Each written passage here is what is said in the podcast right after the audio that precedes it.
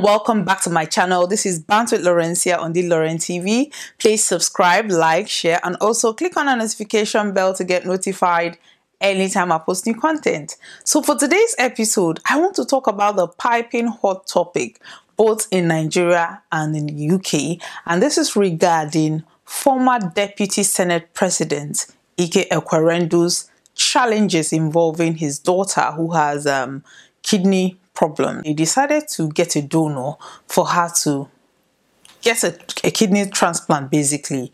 So according to them, allegedly they procured a young man from Lagos who allegedly was homeless and they brought him to the UK. Upon getting to the hospital, this is one thing about UK. They are always going to confirm your date of birth. They asked the boy, What is your age? And he said he was 15. But according to records, he is 21.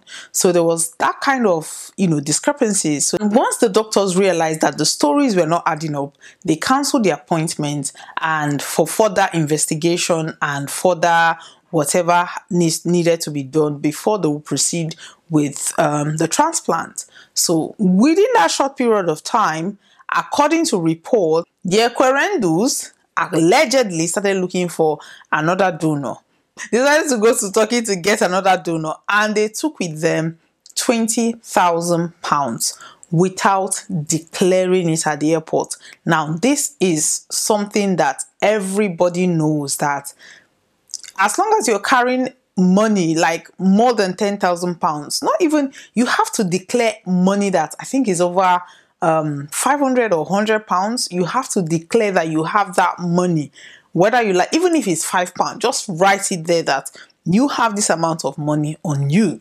Now, allegedly, when they were stopped at the airport, it wasn't even regarding whether he was he brought somebody for um, organ uh, trafficking or not. They stopped them because they did not declare that money. And when they checked their passport, they realized that these people are Nigerian and they are politicians. So this now took a whole different um, dimension because they know that one of the challenges that they've been having with Nigerian government is as a result of money laundering. So they took them aside and started asking them question: Why did you even come to this country? Um, we came here because of uh, my daughter had kidney transplant. I'm just paraphrasing right now. These are questions that they are going to ask them. So they will say, okay, when, where, why, why is it going? Why are you even going to Turkey? so as they're asking these questions, they are checking their system, and for that organ um, transplant to be paused, the, the kidney transplant to be paused, there is a record, and the doctor must have put a record there that the boy that he brought was underage. UK Border Force picking that as a red flag we'll then start asking questions. Okay, that was paused because the child you brought was underage. What are you going to Turkey to do with 20,000 pounds? Automatically, if you're not answering any reasonable question, they think that you are also going there to procure another donor for organ transplant. Now, organ donation is free of charge. Like anybody can donate organ to anybody. The issue here is did he pay for the kidney? That is the issue. If from the beginning you're approached with the fact that, okay, give me one kidney, I'm going to give you 10 million, that is already a transaction. And then they now have to, you know, traffic you from Nigeria to the UK to harvest your kidney.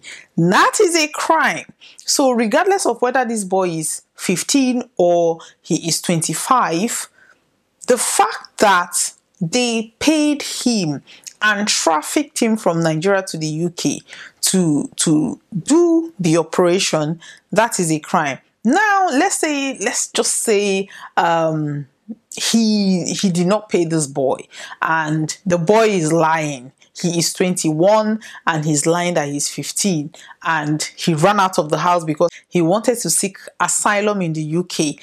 Let's even agree that is the whole truth. But the fact that he took 20,000 pounds and was going to Turkey, they believe and you know these things are this these are visas. You have to state why you're traveling to turkey. If they see that you're going to turkey maybe um, they will tell them it's just to tour or whatever reason it is that you're going to turkey for you're going to state that. Now if that doesn't add up this british people are not stupid they're not stupid. They can put two and two together. I am not even trying to, to blame them for trying to find a way to solve their daughter's problem. But one thing I've realized is most times people go to the extreme. Now, there are so many hospitals in Nigeria that you could easily do the operation, but because our you know politicians they wouldn't even treat headache in Nigeria. When they cough, they want to come to the UK. When they sneeze, they want to come to the UK. When they have, you know, headache, they want to come to the UK. So you can now imagine somebody's a politician's a one of the top five politicians in Nigeria the daughter having kidney problem there is no way even if that family is breaking the law there is no way they are going to they, they will think ah, we can we can beat this process. There is no way they are going to um, do that kidney transplant in nigeria because every they would consider every factor power maybe even if you flew, fly in the, the the best kidney transplant doctor i don't know what they are called and you're still going to consider the fact that this pro- operation might be going on and NEPA will take light. so they would not even take that risk. This is why most of them travel. But was he doing the right thing?